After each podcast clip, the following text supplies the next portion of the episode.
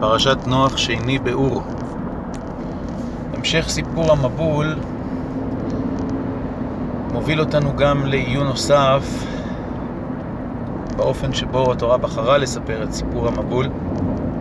וכפי שלמדנו, סיפור המבול מסופר הן במידת דינו של הקדוש ברוך הוא, שם אלוקים, שהוא גם הטבע, החוק, והן במידת רחמיו של הקדוש ברוך הוא, שם י' כ' ו' כ', שם הוויה, שהוא גם אופן ההתגלות האישי, הפרטי, המגע הקרוב של השם עם האדם, כפי שנוצר הניגוד הזה כבר בבריאה, בין פרק א' של שם אלוקים, של בריאה מסודרת, טבעית וחוקית, לבין פרק ב' שבו יש שם הוויה, שם השם, ובו יש קרבה ואינטימיות בין האדם לבין הבורא. וכבר הסברנו שמידת הרחמים איננה, אין משמעותה שתמיד הקדוש ברוך הוא מושיע את האדם, ובמידת אלוקים שתמיד הקדוש ברוך הוא מרשיע את האדם.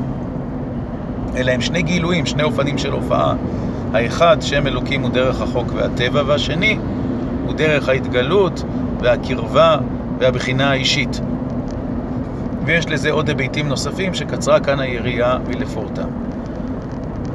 ובמה זה מועיל לפירוש מעשה המבול? אנחנו קוראים את המבול ורואים שיש הרבה מאוד חזרות וסתירות שחלקן מפורסמות ומטופלות על ידי חז"ל ורש"י.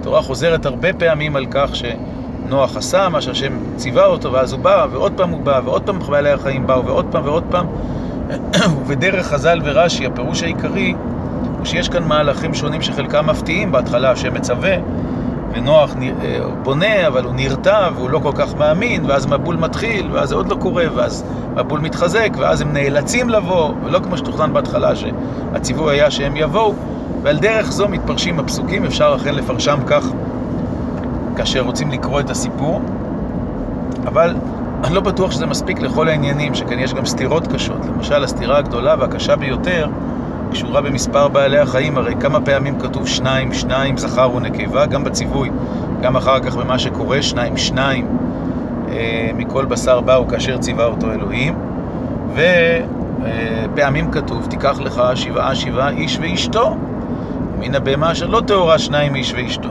אז לפעמים כתוב שניים ולפעמים כתוב שבע.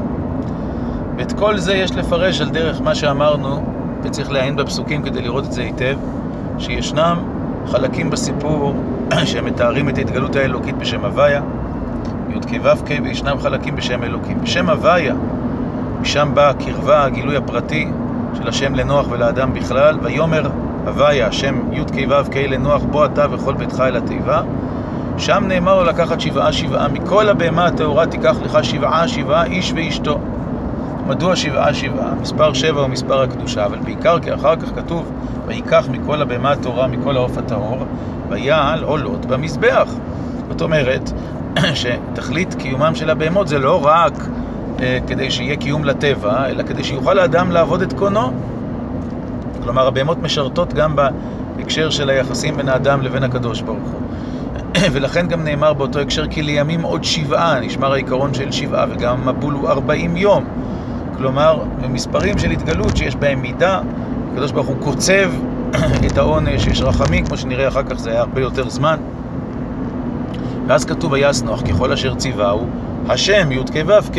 כלומר, בעצם העניין הסתיים והוא הביא את, בנה את כל התיבה, והביא את השבעה שבעה אל התיבה, והכל צריך לקרות. אבל אחר כך יש תיאור בשם אלוקים, בנוח בן 600 שנה, והמבול היה מים על הארץ. ויבוא נוח ובנה ואשתו מפני מהמבול, כמו שפירשנו, פירש רש"י, הם בורחים פנימה.